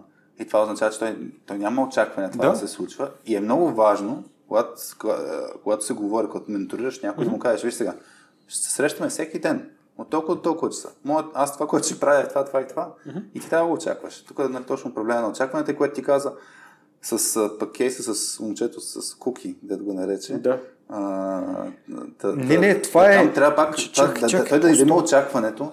Не, не само, че ще му кажеш, ето виж, аз това залагам си главата за теб, да има обаче много ясно очакване. Аз ще си го взема. Mm-hmm. Да, да, очаквам да, да, резултата. Винаги очаквам резултата и аз ще си го взема това нещо, mm-hmm. ако, ако не е окей. Okay. Аз съм имам yeah. кейсове, където нали, човек не се чувствам добре, ще работя от вкъщи. Аз викам, няма грижа да работиш вкъщи, обаче аз очаквам този резултат. Mm-hmm. Нали, тук вече е момента на пак на, на мисленето, че може да се управлява този процес на менториране с много ясни а, очакван от гледна точка на очакван резултат. Mm-hmm. Аз очаквам това, това, това и това и това.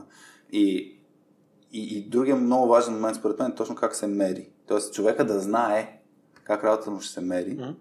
Да. Защото ти хубаво, че ще го насочваш, да му казваш, нали, виждам, че тук криваме от пътя, mm-hmm. но той да не се изненадва. И пример, който винаги даваме в българското образование, като, като предадеш работата си на учителя и той ти напише слаб 2 или среден 3 така нататък, що? Нали, ти не го знаеш mm-hmm. предварително какви са ти критериите. Да. В други образования имаш ясни критерии предварително. Това не ти казва, че нямаш mm-hmm. свободата. Да, да, да това е направиш. много. Примерно аз всеки, когато си карах а, курсовете за учител, смисъл минах, минах определени mm-hmm. сертификации и там беше за всеки един проект, тук, тук само за един конкретен изпит имах 17 писмени проекта.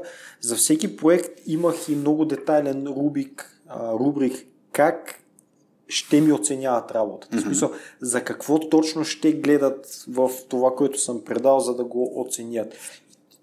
И това е ключово. Да, това, това е ключово нещо. Да. Смисъл, това е ключово. Но колкото за това с а, даване, трябва да си го вземеш. Имаш един друг пример а, с резултатите. Едно друго момче, той пак почна след мен, трябваше да го а, менторирам, не се справяше, беше на performance improvement, след това установихме какъв е проблема и стана един от... В смисъл, не беше топ перформер, но беше един от добрите хора. Да, Ако ми кажеха, трябва да уволниш някой, той никога нямаше ми мине през екрана. Mm-hmm. Да, какво беше при него? Първо в офис имаше два гардероба, чипчета, вафлички, mm. пастички и всякакви глупости и беше ужасяващо ти седиш и някой до теб ти яде чипс и там имаш редици инциденти, за които стигнахме напълно забране. В смисъл на бюрото не можеш да имаш дори кафе. Mm-hmm. Нищо, искаш, ето там е кухнята, тъй като имаше две кухни в офиси, ние бяхме точно до едната кухня. Ставаш, дигаш си газа от стола, отиваш в кухнята, пиеш кафе, вода, ядеш какво ти да и се връщаш на бюрото. Така, въпросното момче, стигнахме до момента, в който това, което той искаше, да може да пие на бюрото. Защото в смисъл в годиниците бях, имаше над 10 вида бири и сайдърчета, да. беше напълно окей, нямаше никакъв проблем да пиеш в офиса. Това, което той искаше беше да може да си пие, така да има биричката на, на бюрото. На а докато си цъка и да си да. гледа там биричката как му се усмихва. Говорихме си там, окей, може, обаче очаквам тези резултати от теб, така, така, така, стиснахме си ръцете, сме доволни двамата. И много бързи, под много бързи имам преди, буквално от вчера за днес. Перформанса за средина. Да, получих така резултатите, които можеха да оправдаят това нещо. Да. Имаше хора, примерно, за, за това, имал съм много оплаквания за това нещо и трябва да се обяснявам на моя шеф или на неговия шеф, как примерно ти сядаш са да, да кажем Крис или Кобрата, защото така го наричахме Кобрата. Кобрата има биричка на бюрото и това е окей. Ти идваш, слагаш една количка и ще ти се скарам да отидеш да си изпиеш в кухнята. И се оплаква и аз е окей. Това е Кобрата преди, това е Кобрата след. Мисля, не сещаш, това са нещата, които аз очаквам от него, за да му давам да, да пие на бюрото. Той надхвърля моите очаквания. Моля те, не дей да разваляш нещо, което работи много добре. Мисля, ако искаш, мога да му взема биричката, то отново отива на Performance Improvement и след 6 месеца ще го уволним, защото не се справя. Така, Искаш и да стане това нещо. И, и винаги не, не беше толкова лесно, понякога трябваше доста да се ходи назад, напред и така нататък, но в крайна сметка успях да го защитя преди всичко себе си, за да продължавам да му разрешавам да пие на бюрото, при условие, че другите не могат и една количка да си. Е много интересно. Как, да, това, това е цяла друга тема, като се правят изключения на правилата за някои. Да, двойните стандарти да. са много важно нещо. Двойните стандарти са много, много важно нещо. Защото това, което мотивира един, не го мотивира друг. А, примерно имах колеги, с които ходихме на риба, mm-hmm. имахме колеги, с които ходихме на фитнес, имахме заедно, имахме колеги, с които заедно карахме колело и това, което... А, примерно мога да дам себе си за един гениален пример със себе си. В IBM, а между другото имам колеги от IBM, които знам, че слушат подкаста. Ванка, ти ми го разреши това нещо. А, Иван ми беше менеджера. А, това, което аз поисках е да ми дадат да съм по халат в офиса. Естествено, аз под халат имах тениска и шорти и нямаше никакъв проблем. В смисъл, хвърлям халат и съм подходящо облечен за корпоративната среда. Но идеята беше, че съм по халат в офиса и всичко, ама надявам се, че не си гола долу, което бързо го шатдаунах, защото явно много хора почнаха да се оплакват и това продължи само един уикенд, но това ми беше движещата сила. Мисля, че съм а, по халат в офиса. Примерно в а, Alien Vault, когато бяхме то вече в AT&T, когато е момента ми дигнат заплата, там говорихме в фрапиращи цифри. Аз отказах и това, което исках е всъщност тъй като в офис имаше много, така, имаше няколко конферентни зали, имаше няколко големи mm-hmm. така, офиси, имаше много такива малки офисчета, които просто отиваш за една бърза среща или нещо подобно. Това, което поисках аз е да ми разрешат една от тези зали да си я направя като моя стая. В смисъл там да си отнеса личния компютър, да mm-hmm. си сложа стол, неща. И идеята ми беше, че когато трябва да уча някакви неща, аз не искам да имам компютър вкъщи. Mm-hmm. Вкъщи се правят други неща, когато да си стои да си уча там. И това беше нещо, което на мен ми дадоха, за да ме мотивира да продължавам да правя други неща. Има хора, които пък тя ги интересуваше само парите. Мисля, какво ти да пари, пари, пари, пари, пари. Това е единственото, което иска. И няма нищо лошо в това. Та двойните стандарти са много важни, защото това, което работи за един човек, не работи за друг. И няма как да направиш всички да са доволни. А тук вече говорим за, за малки екипи. В смисъл имах три екипа, които бяха още под 30 човека. Mm. В смисъл, не говорим за да решаваш някакъв глобален проблем, да нещо, което да работи за хиляди хора. Когато работиш с малки групи, всичко е до индивидуалния подход. И примерно, сега е много важно, тръгнахме в тази посока, а,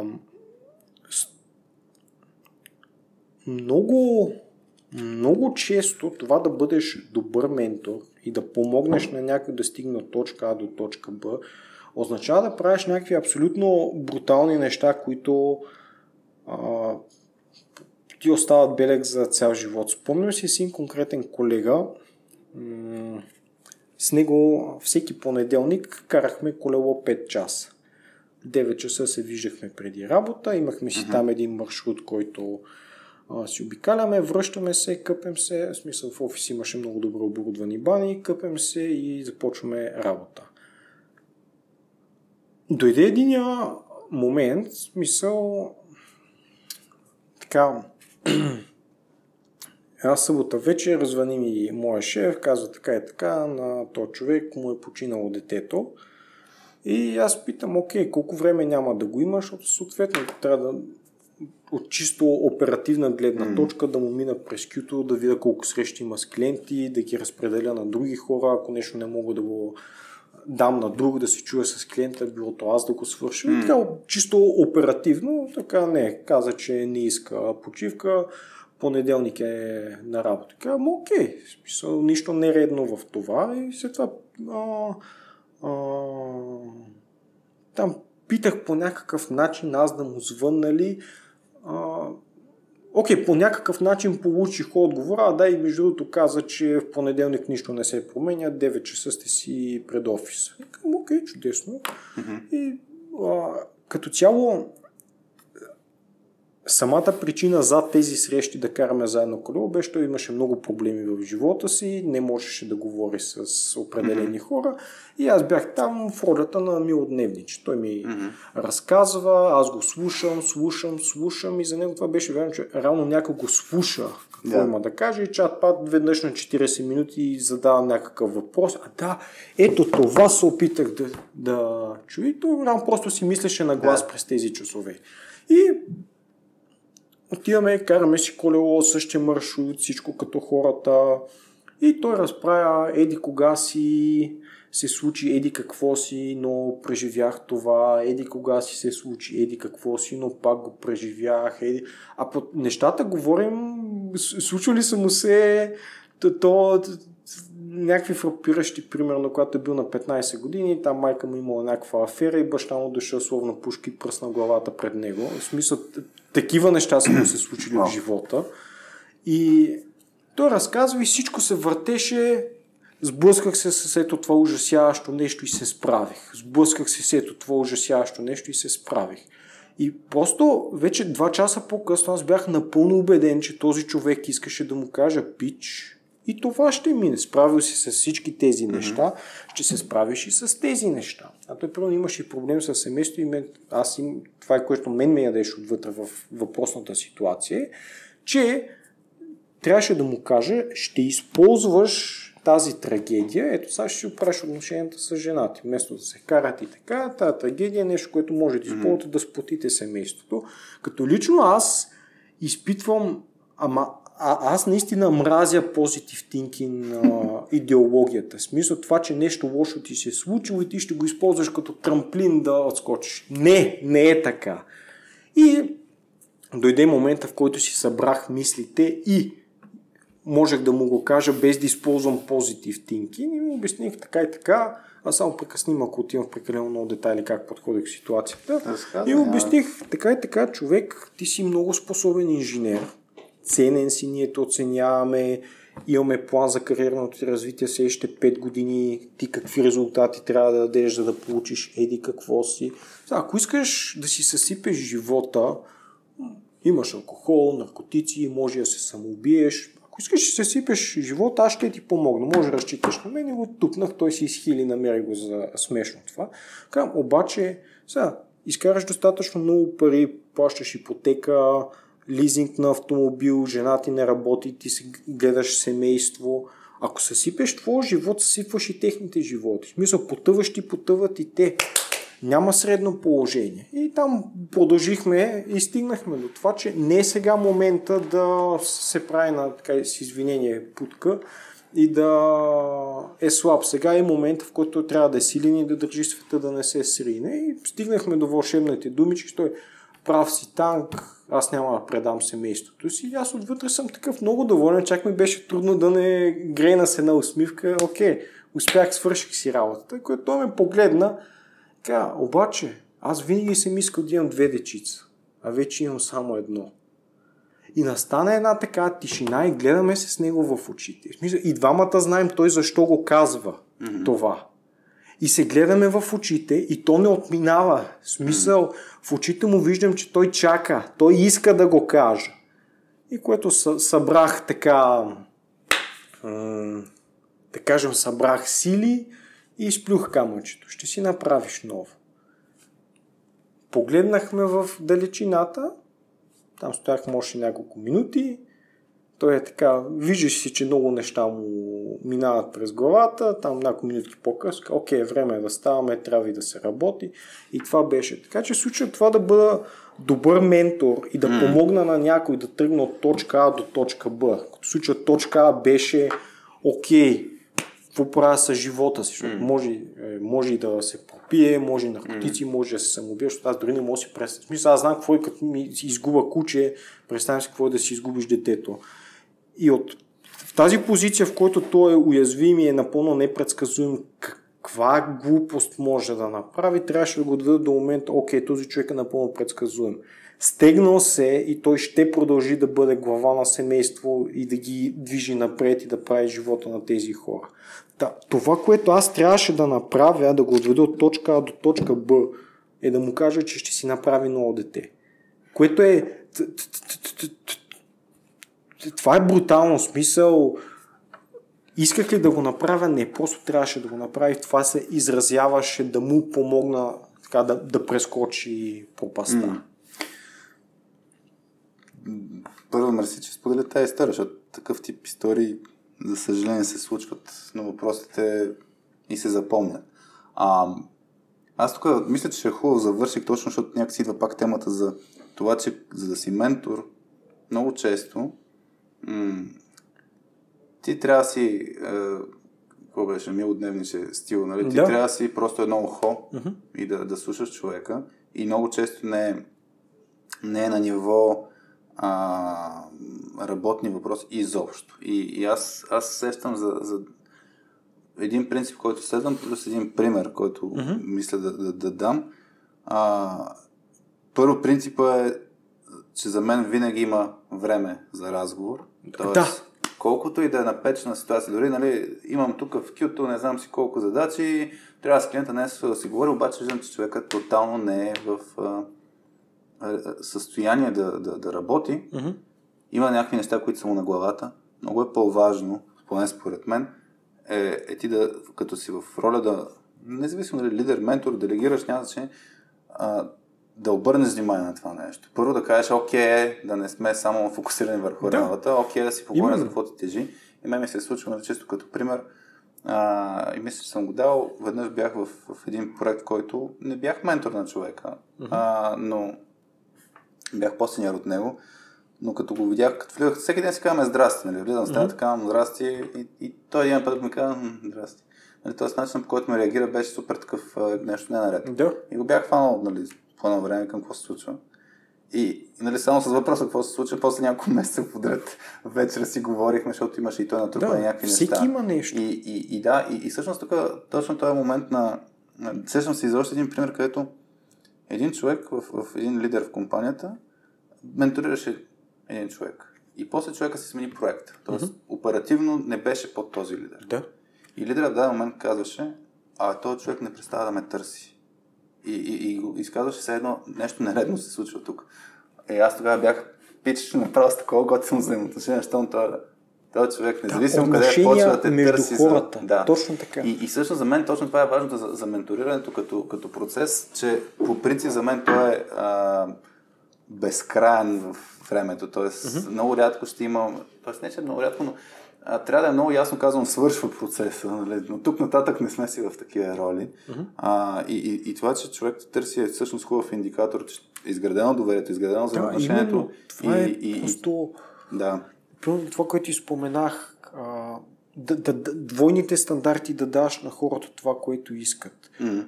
Примерно, имаш един колега, на него не му вървеше брака и в крайна сметка да, пробих да изплюе камъчето и стигнахме до това, което мога да направя за него е да му взимам децата всяка събота за няколко часа и той със съпругата му вече не са женени с деца, мога да се отнася едно са гаджета, да отидат някъде двамата, така да се охажват и реално това нещо им а, подобри брака. След това беше много смешно, защото жена му беше много благодарна от това и а, всеки път, когато готвеше за него, тя готвеше и за мен. И той, когато идваше в офиса, носеше и храна и за мен.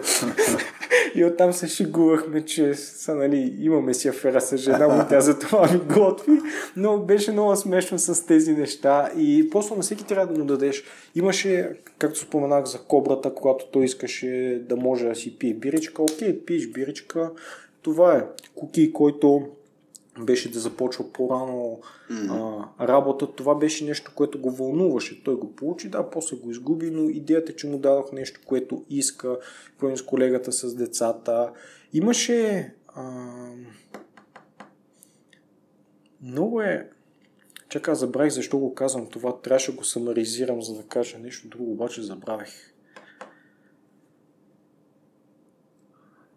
Окей, okay, не, добре, не, не, нека да, ще се сетя повече. Нека минем към нещо друго, което исках да кажа. А, въпрос, който ми зададе, но така и не отговорих. А, когато говорихме за това да гърчиш хората. Да.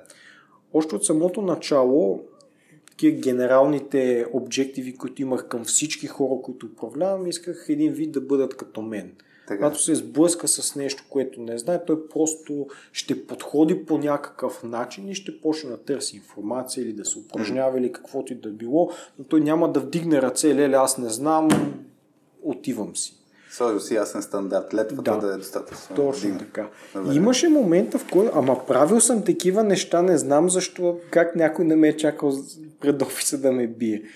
Примерно, това беше повечето примери мога да дам с стажантите а, искаш да направиш нещо. И започвам, окей, как да го направиш. Имаш един конкретен пример. Един стажант ме пита, как да промени определена конфигурация. Mm-hmm. Трябваше някакви неща да ги прави ръчно, като в началото, преди им давам там скриптове или каквото и да било, които автоматично правят нещата, исках те ръчно да ги правят, примерно да апдейтват конфигурационни файлове, да променят yeah. някакви настройки, за да се научи как работи това нещо и как отделните настройки променят. Защото така беше навързан система, че дори да, да промениш а, един syslog rule, това може да окаже влияние на базата данни. Да, да много, много се навързваха нещата и идва момента и така го питам, добре, е толкова много ръчна работа, те половин час ти отнемат да минеш през всички тия неща.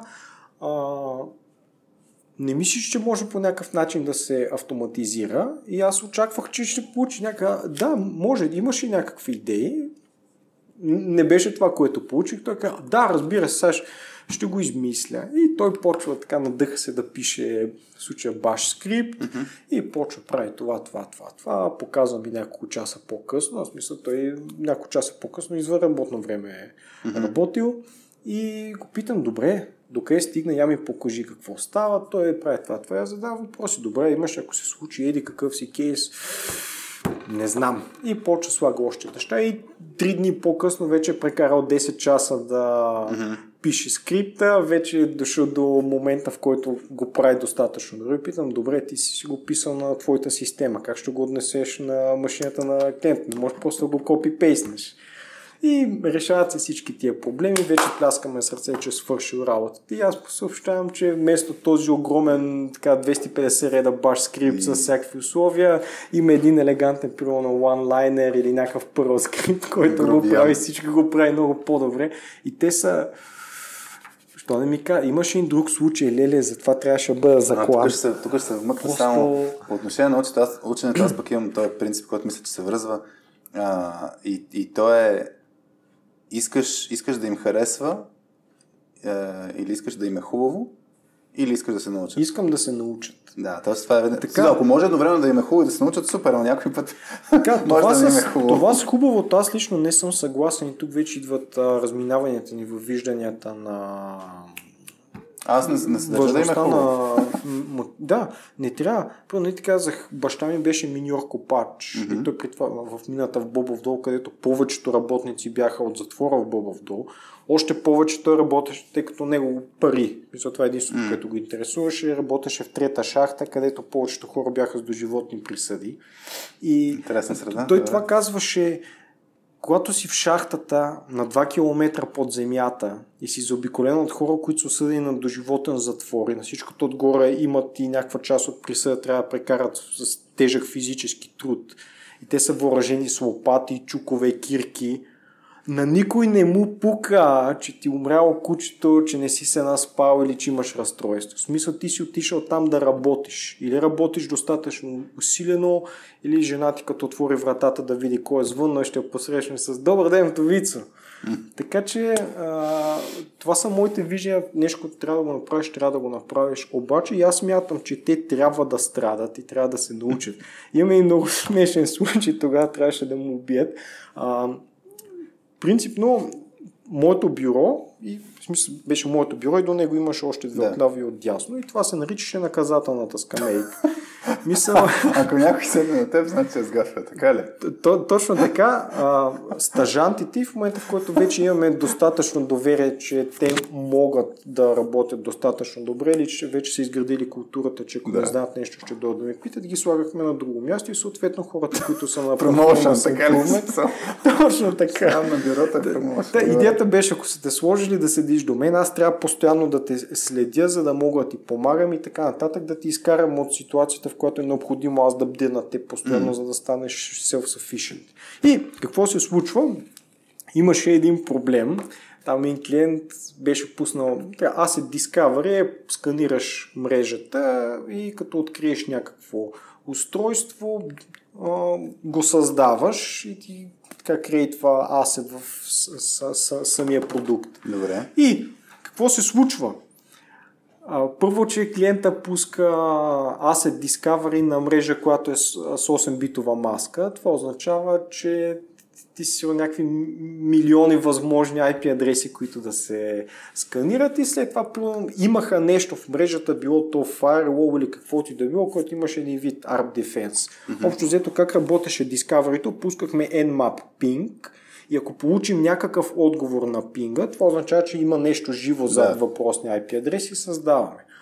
Обаче имаше там нещо, което или отговаряше на пинга, или го отказваше. Да. Обаче и в двата случая ние получаваме отговор. отговор да. Щом сме получили отговор, това означава, че има нещо там. И то беше създало 107 000 асета. и точно тогава имаше бъг в а, кода, че когато отидеш на асет страницата, задаваш някакви критерии и то може да ти намери 100, 107 хиляди неща, обаче ще ти ги показва по 50 на страница, примерно. И като натиснеш, там имаш две опции, като дадеш Select All, или да. да ти селектира само това, което е на страницата, или да селектира всичко, което отговаря на тези да. търсения. Обаче, когато натиснеш да селектира всичко, което отговаря на тези търсения и направиш някакъв bulk action, bulk action се а, прилагаше само на това, което виждаш на страницата, Добре. не на всичко, което отговаря. И той, така клиент отваря тикет с това нещо, еди какво си, еди що си. И въпросният колега пита, танк какво може да направим? Аз му казвам, няма какво да направим. Просто отиваш, може да предложиш на клиента ти да ги изтриеш вместо него тези неща и, и, го, и го правиш това нещо. на, на, което... По 50 така ли? Тоест 20, мисля 50. Значи 20 трябваше 2000 и няколко, аз го сметнах, 2000 и няколко пъти трябваше да го направя. Значи 107 хиляди, да, значи по 50 на страница да, са били. да. Така, и аз очаквам то каже, танк, това е неадекватно, защото все пак във въпросния продукт, така наречения контрол нод, т.е. това бекенда пред графичния да. интерфейс е в нашия клауд. Тоест мога да пикнете Да, и аз очаквах той да възрази, окей, смисъл, това е в нашия клауд, ние нямаме ли достъп до бекенд да. и там да правим нещо с базите данни, което не, не получих този въпрос и той почна и си цъка и си ги трие и си ги трие. Той вече час и половина го трие това нещо. Аз съм шокиран и ми е смешно. И минава моя менеджер и съответно това е наказателната скамейка. Той спира, смисъл той беше техникал, имаше CCIE, да. Data Science дат лева в техникъл и седи и гледа, гледа, гледа и пита какво правиш бе. И той трябва да обясня, аз така и така, тук с клиента се случи това нещо. И той че слушай, добре, танк има достъп до бекенда, защо не му каза гистри от базата данни? И смисъл, момчето погледаш такъв, ама се едно си го предал. Мисъл, не, не знам какъв тайп битрейман беше. То, ама танк ти ми каза да го направя. Така и моята реакция беше, окей, пич, когато някой ти каза, че трябва 2000 пъти да направиш един смисъл, селектон, дели, мисля, това не е адекватен отговор, който трябва да приемеш. Викаш, за да го, за да го научиш. Просто... Си бил малко груб. Имаше много... 95% от конкретните ситуации бяха такива и това беше номер едно причина в смисъл хората да се оплакват от мен като това как си върши работа, защото вместо директно веднага да му... Той има, има въпрос, да аз имам отговора. И вместо да. веднага да му дам решението, аз го бутам по някакъв начин да стигне до решението. Те много се оплакваха, но аз бях решил, че това е една от крайните цели, които аз насилу им налагах. В смисъл, ти ще станеш такъв, ти ще мислиш, ти ще ги правиш. То, то, то проблема, да. Човек се учи най-много от болка. Mm-hmm. Така сме устроени. Да. Така че ти ми създаваш болката. Просто е. Да запомнят и вече някой ми кажеш 2000 пъти селектира и тук ти не, не, аз бях шокиран тогава. Често е, също някакъв случай, в който ставаше нещо такова. Те бяха... Не, не, това е... Не, за мен, за мен това е с а, а, много вреден принцип изобщо за развитие на хора. Нали? Той с децата е много, много, много същата работа. Нали? Не му давай директно отговора, решението и така да, нататък. Да, си го изкара. Въпреки, че за мен някой път е смислено, е... но, но си е помня баланс. Аз, помня да. аз, примерно, в началото, като почнах в стартъп, аз имах огромен проблем, защото ам, така на техническите интервюта не се справях mm-hmm. много добре, но реално ме взеха, тъй като и в IBM и в MTL бях не underskilled mm-hmm. и след това много бързо станах достатъчно mm-hmm. добър и след това имаше там някакви аспекти, в които абсолютно доминирах позицията mm-hmm. и това беше пред текста, с който ме неха. И проблема дойде а, от там, че на мен ми даваха същата заплата, каквато бяха предложили и на останалите. В смисъл, има човек, той е бил в Oracle, той е бил в Макафи, той е бил в Google и накрая взимам същата заплата като тях. Mm-hmm. И отначало никой не ми помагаше и примерно като имах някакъв въпрос, за какво си, най-честият отговор беше How the fuck you got the job? и, и не получавах никакви отговори и това с страдането, проче това ме принуди аз сам да си търся информация, mm-hmm. примерно да ровя джира или предишни кейсове, или тъй като продукта беше направен от open source неща, примерно MySQL, mm-hmm. Suricata, OpenVAS и така нататък да търся Stack Overflow и други такива форуми, в които със сигурност някой имал подобен проблем и мога да намеря някакво решение. Но ключовия момент, нещо, което наистина ми циментира това разбиране беше Оня пиждето е бил в а, Макафи мен ме бяха сложили да седя до него, тъй като в последствие раз... имах техническо интервю с него и той беше един от хората, които са казали не напълно в никакъв случай няма го не, и след това ме слагат като наказание да седя до него. Имах въпрос за базата данни и го питах така и така и то... в смисъл мога да ти го обясня, няма никакви проблеми, ела ще отидем там на дъската, обаче това е много малка и проста база данни, а ти дори имаш и кода. В смисъл, ако не можеш сам да го разбереш как работи, аз каквото и да ти кажа, ти веднага ще го забравиш. И това беше мотивацията, буквалния смисъл, over the weekend изкарах един курс по бази данни, а, съответно там включваше и MySQL, писане, четене и така нататък и след това седнах, аз почнах да си речкам базата данни, първо вече 2-3 седмици по-късно имах добро разбиране как работят нещата, защо работят по този начин mm. и така нататък. Но това беше наистина движещата си, в която аз бях принуден да седна и да науча нещо. Защото той можеше да ми го каже веднага, но бич, няма. И това смятам, че е много полезно и тук вече идва и пак за instructional modeling, че трябва да им даваш някаква структура. Сега изключваме екстремните примери, в които, окей, ети продукт, ети документацията, оправя се и, и това е нещо, което той иска. Другите варианти беше, примерно, започваме малко от по-далеч, от по-далеч. Имаше един конкретен пример, там клиента се оплаква, когато натиска някакъв бутон в а, а, не се случва нищо. Обаче нашето момче си го тества на неговата система, всичко си работи като хората. И питам, окей, а, а беше нещо важно, трябваше нещо да се спре или да се изтрие, той просто не можеше да го изтрие и трябваше ние по някакъв начин от базата данни да го изтрием. И питаме танк така и така, знаеш ли тази информация къде е, се съхранява или какво query трябва да направим? Аз се смеях, how the fuck, why the fuck you think I know? Mm-hmm. И почваме така графичният интерфейс по някакъв начин комуникира с базата данни. Откъде минава комуникацията? И той ми мрежата. Аха, прекрасно, мрежата. Какво правим в мрежата? Има ли някакъв начин, по който бихме могли така да снифиме какво се случва по мрежата? Mm. Ми, примерно Wireshark. А, чудесно. Wireshark има ли така command line версия, тъй като беше mm. Linux без, смисъл имаш само yeah. command line. Има ли някаква command line версия на Wireshark?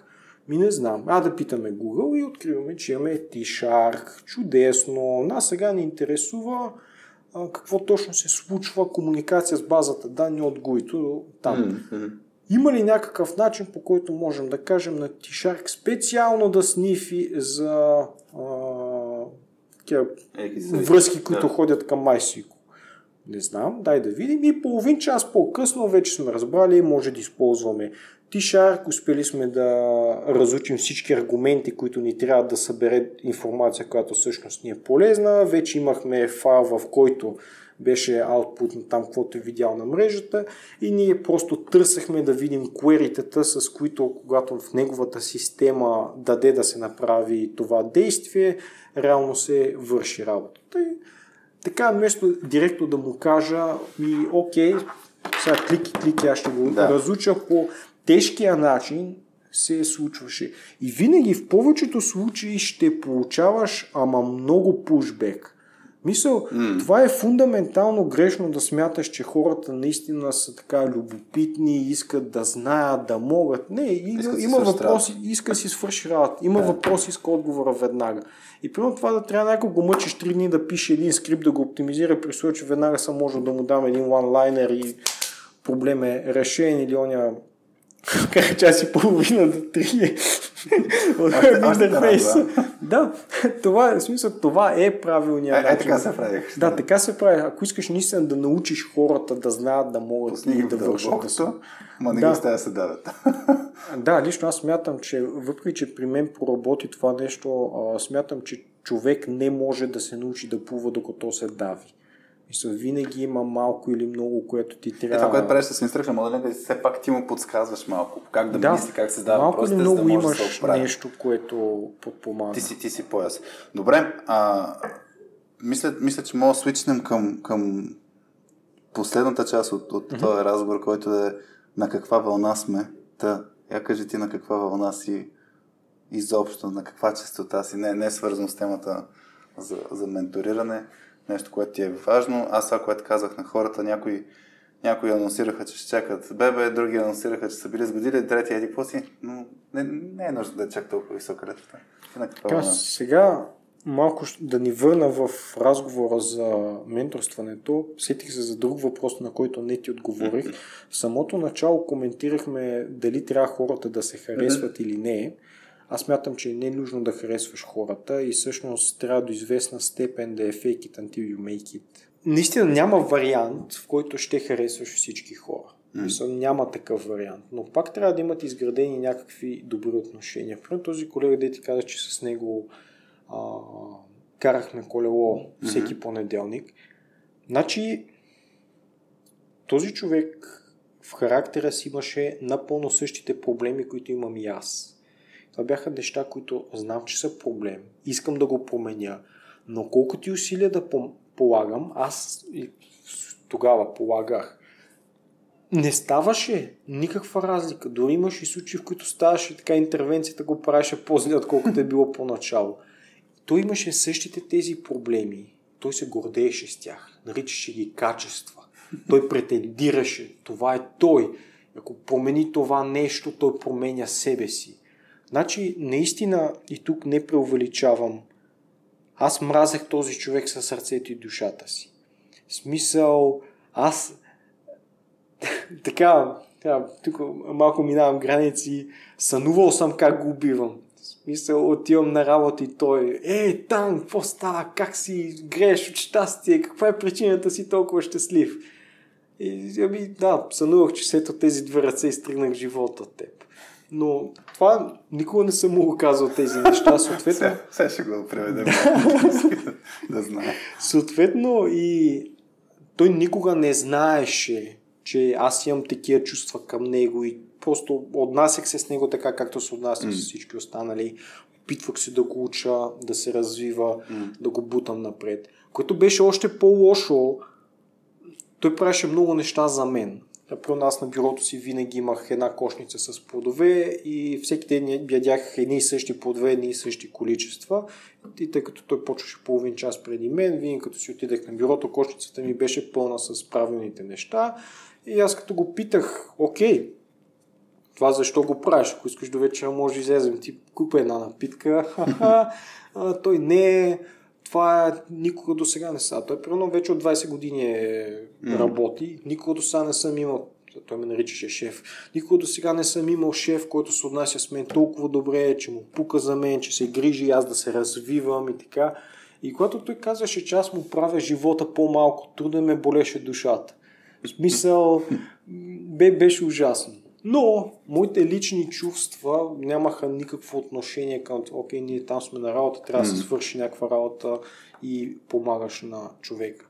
Което повече той никога и не го разбра. И аз не мисля, че това може да се нарече ти си фейк пърсън и така mm. нататък. Аз обичам да казвам, че нито един добродетел не е добродетел сам по себе си. И примерно откровентност без милосърдие равно на жестокост. И ако няма някаква изрична полза от това да кажеш на някой истината, няма смисъл да му я казваш. Някой е по-добре и да се спести. Имам примерно друга история. Тогавашната ми приятелка, тя не можеше да готви Много искаше, опитвахме се, не ставаш. И смисъл като казвам, че не може да готви, имам предвид, аз се прибирам 10, 10, 10 вечерта си тръгвам от офиса, mm-hmm. вали дъжд, духа вятър, ама вятър ти пронизва душата. И сега аз съм по шорти тениска, подгизнал. Костите вече ме болят от студ. Mm. Прибирам се там и ужаса, който съм преживял, за да си стигна вкъщи, не, не променяше там това, което трябва да изям. И примерно, когато е имало повече работа, защото винаги се прибирах по едно и също време, и тя като е, тя, тя ме нарича Илянчо. Илянчо, какво? Забави се днес. Много работа ли имаше в офиса? Истината винаги беше, не ми се прибираше, защото знам, че си изготвила.